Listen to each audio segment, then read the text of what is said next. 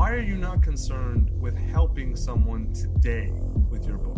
And ironically, the way you write a book that lasts is you help someone today. Like there's no other way. But people like writing a book, which is, I like the way you said it, because writing a book that lasts is a way better phrase than I want to write a massive bestseller or I want to be famous or whatever. So write a book that lasts is, is much better. But it's still the question is why? Why write like why? Because even if it does, right? You're gonna be you're like you'll probably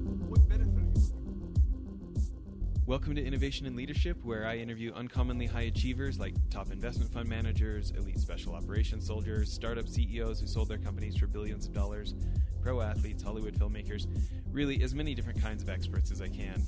The whole idea is to hear how they did it and then what advice they have for the rest of us that can be applied to the organizations we're trying to grow and innovate.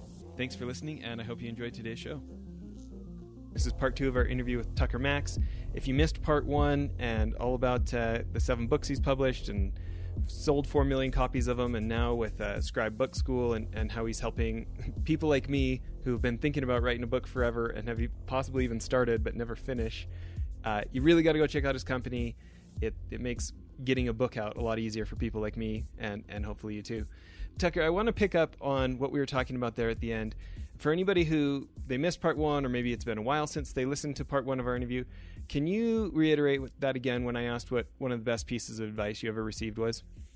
Yeah, someone told me, and this is in the context of business advice. They said the best thing you can do in business is feel your feelings. And I was like, what are you talking about? That's nonsense.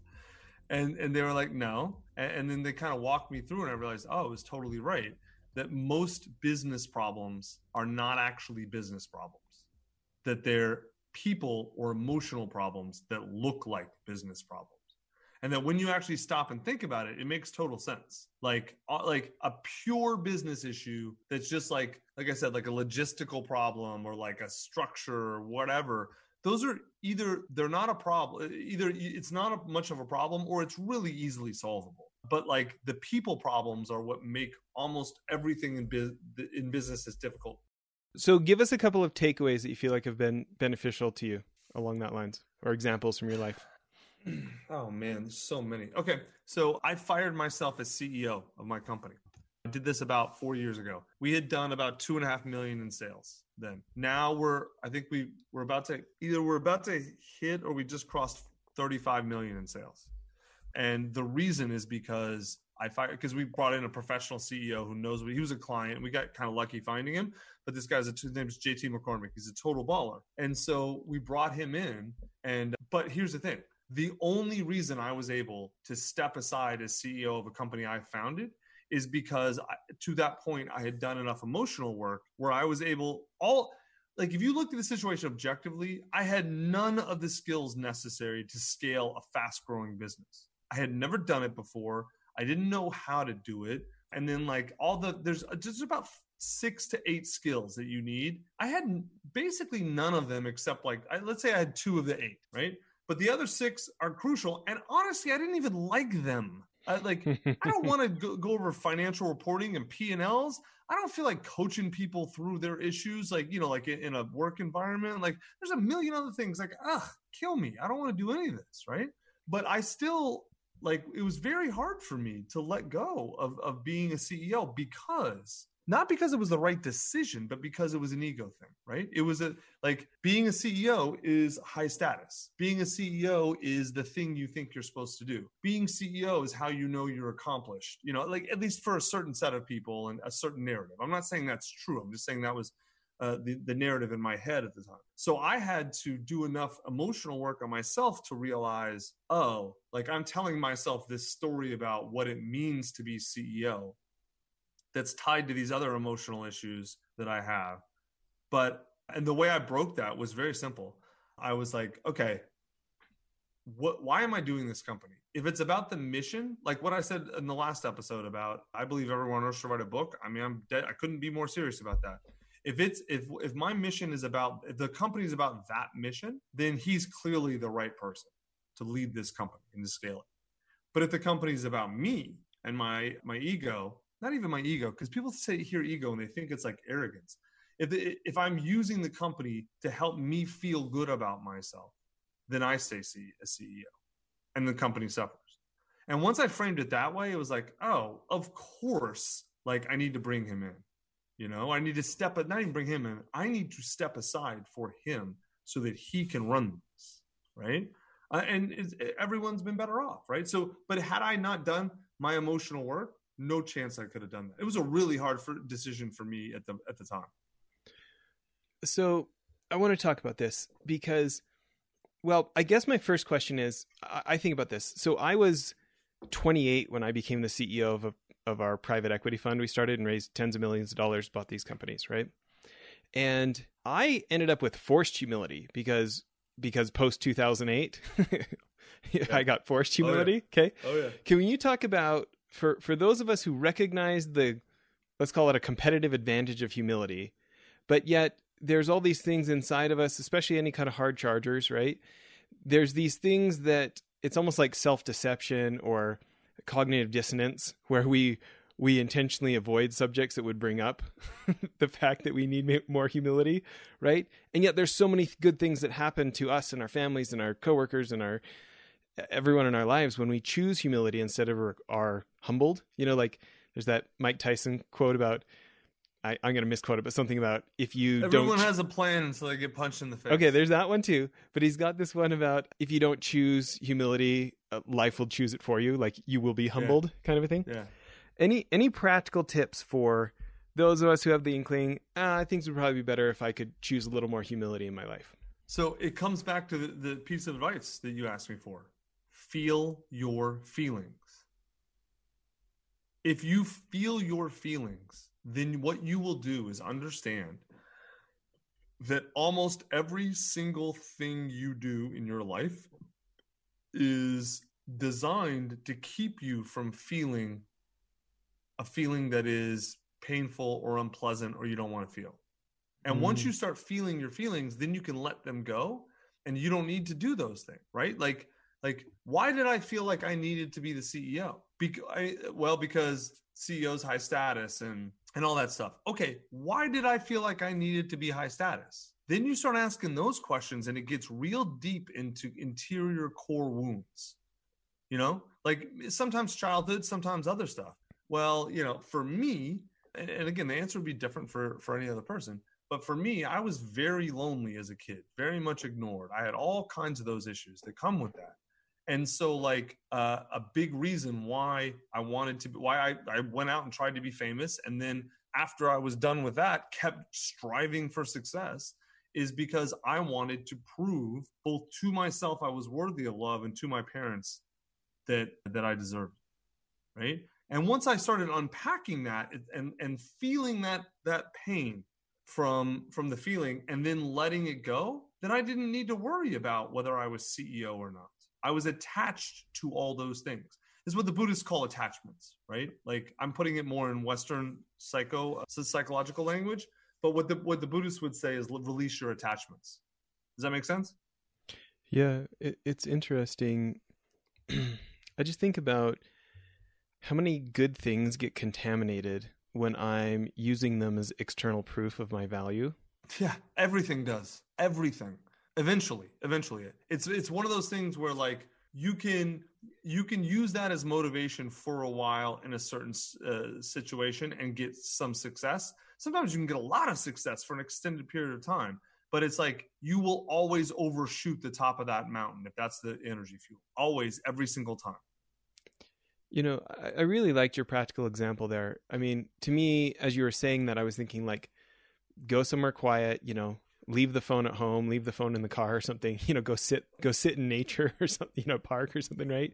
Go somewhere quiet and like ask those questions or bring a journal and like I felt like you were just asking why and then actually listening to yourself about the answer and then asking why for that and then actually you know, listening to that answer instead of trying yep. to ignore it. That Is works that real well. That works real well. Yeah. Well, listen, I, I want to go another direction. Since we we talked about Tim and Ryan in one direction. I want to go another direction. You're obviously friends with them. What what is it about each of them that of all these famous people and cool people and stuff you've had in your life that you've hung on to those two? What what what's something about each of them that maybe not everyone recognizes, but as a personal friend you find a value? so uh, I'm a real honest guy. So Ryan and I aren't really friends anymore. We don't talk much. I mean, I, we're not enemies or anything, but like it's been a good five or so years since we've since I've seen him. I think we've emailed a couple times about certain things. Okay, that's that's fine. Let's go. Let's uh, talk about Tim, Tim. Tim's a different. Tim's a different case. Like Tim comes over to my house all the time for dinner. Like my wife is real good friends with his girlfriend. Like we're pretty good friends. Uh, I'm good friends with Tim. Well, first off, he's a brilliant dude he's incredibly compelling in a way that like the obvious ways that if you follow his stuff you you could understand. But what's funny man is when i get together with him we don't talk about like the stuff he talks about on his podcast very often. Sometimes we do.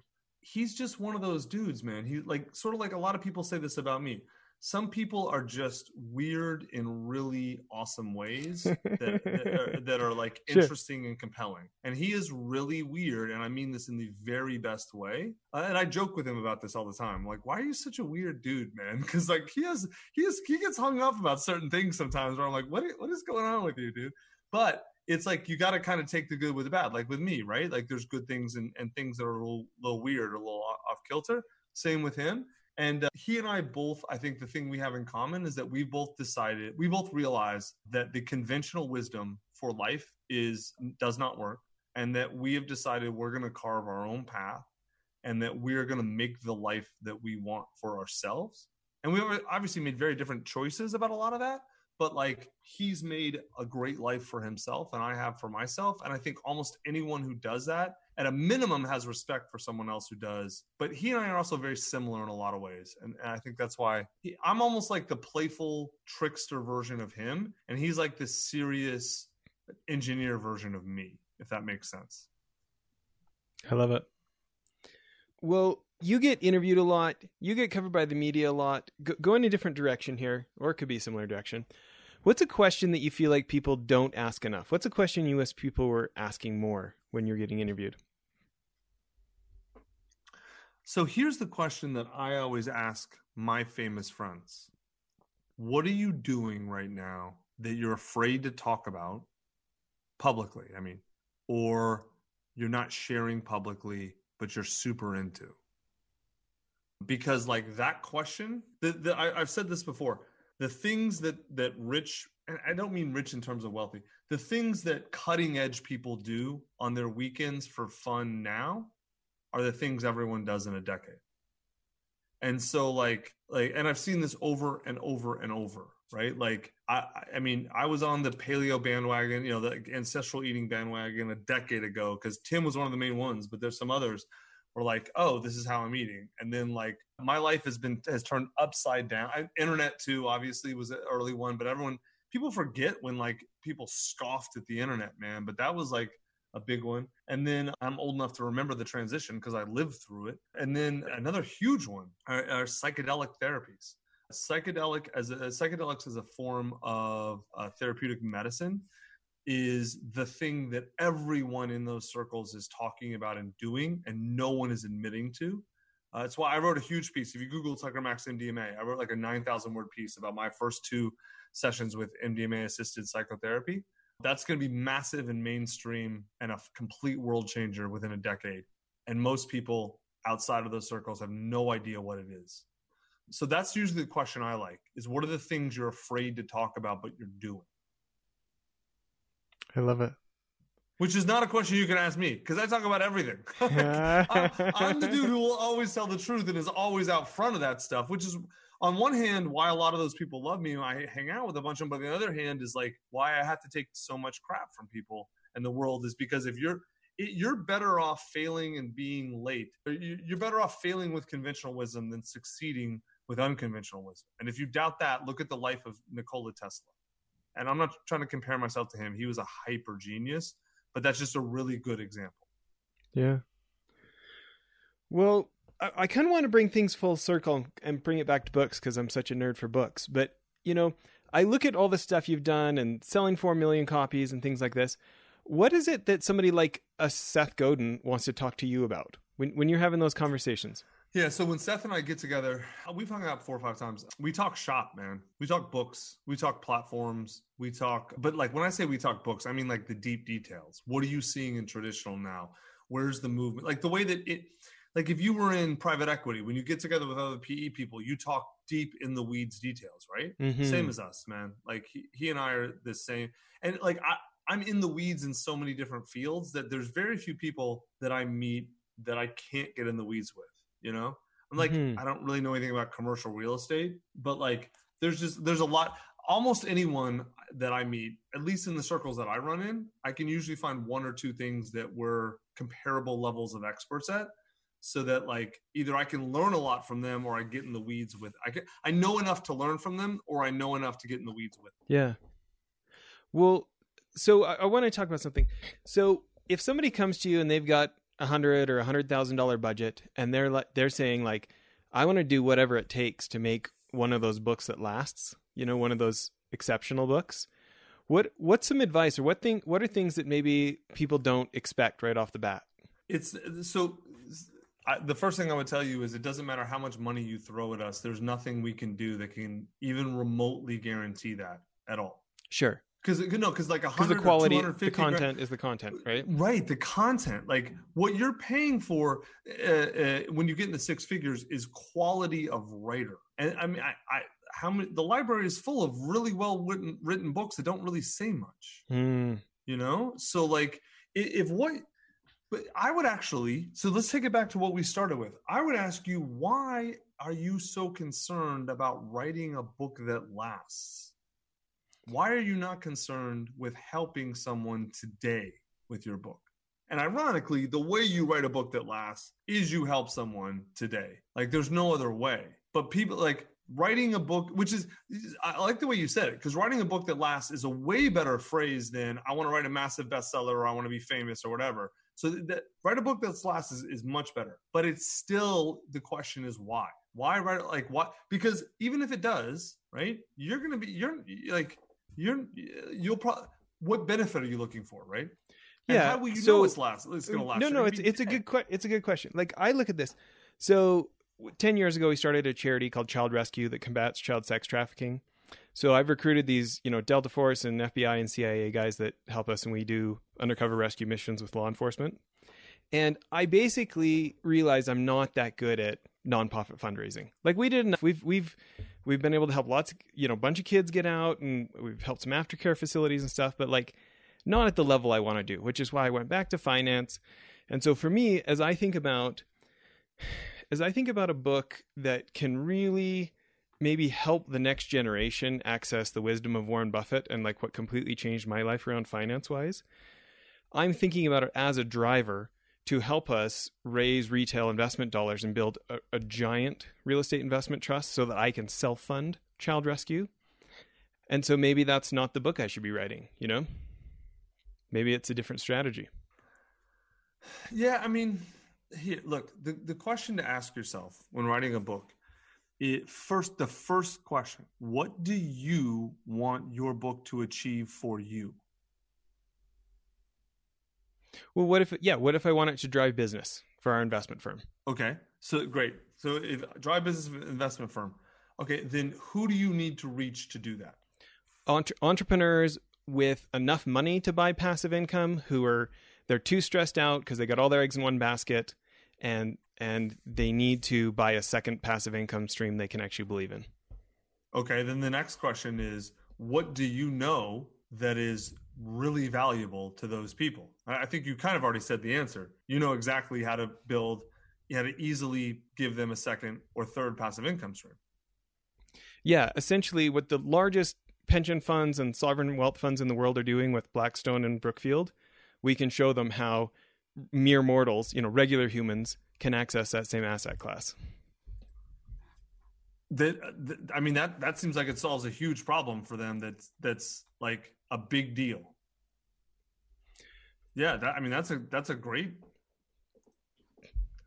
If what you really want is to drive business, mm-hmm. and that's really your audience, then that book pretty clearly meets a big need that that audience has. And that will drive the, clear as day. Like, I mean, this is a bit, we just had a basic positioning call, like or a positioning discussion. Sure. No, seriously, what do you want? Who are you trying to? Re- who do you need to reach to get that? Why are they going to care? Yeah. And those are all very strong answers. Right? It all aligns. I'm not saying it's the right book for you because the thing I can't tell you from that discussion is what you really want and what actually matters to you. That's a subjective sort of thing. I can keep asking you questions to help you figure it out. Yeah. Well, so I have like a, a real big personal soapbox about the difference between speculation and investment, as Warren Buffett's mentor Ben Graham would define them. And I, I made enough money to retire in my 20s two different times, and I lost it all both times. Hence the reason the third time I'm going to buy it in uh, something that's what Ben Graham would call an investment, not a speculative venture. And I guess I'm kind of pissed off that the business community knows about this stuff, but it it gets pushed to the sideline because it's just not so sexy. It, it's not like winning. You don't get the endorphin release like winning the lottery or winning in Vegas. And so we get pushed into speculation so much, you know, anything that doesn't have safety of principle and an adequate return. And I guess I feel like there I've been coaching CEOs for like a decade since running my private equity fund. And it's like the same story with different players every time. And there's just so much unnecessary stress by what the business media told us we're supposed to be doing with our time and money. And I have kind of a soapbox about it, I guess. Okay. So and And if I let's say that I really do commit to this, what do I what do I do before I'm reaching out to you guys? Like what am I putting together? What should I be outlining and these kind of things before I'm before I'm coming to you guys? I, I don't think you need to put anything together. Like that's we've the, we developed our process so that you can just if you want to write a book, you can show up and that we help you understand if you should write a book, if you have a book in you, if that book will be worth your time. Right. And so we haven't had the whole discussion, although Yeah, we, yeah. we could if you wanted. but but we, we've definitely had the do you have a book in you discussion. yeah. Like, you, you clearly have a book in you. You're an expert in this. You know this field really well. Should you write a book? We've kind of answered. We haven't dove super deep in, and then we definitely, but we definitely answered. Well, we answered it whether it would be worth your time. Sort of. We haven't quite dove in. It's pretty clearly going to be worth it.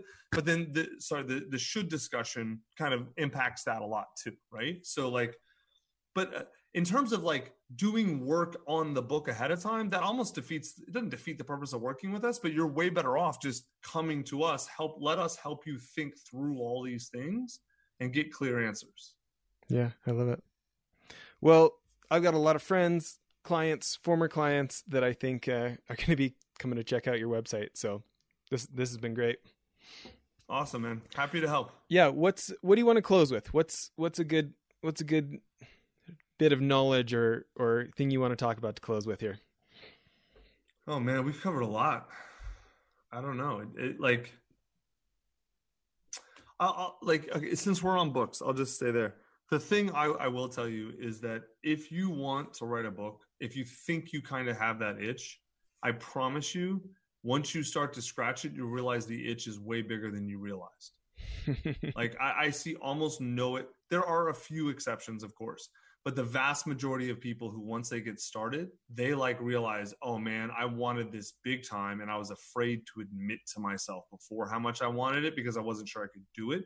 Now that I see I can do it, like I'm super in, and we have so many authors who finish one book and they're like, boom, right on to their second and then it becomes like writer becomes part of their identity and they like they're so happy they did this I love it. That's great. Yeah, I can I can see uh, once the dam breaks, you know, I can see it being hard to stop at one book, right? yep Well, hey, this is great. Appreciate appreciate all the time you've given us here. of course man my pleasure Okay, thanks everybody.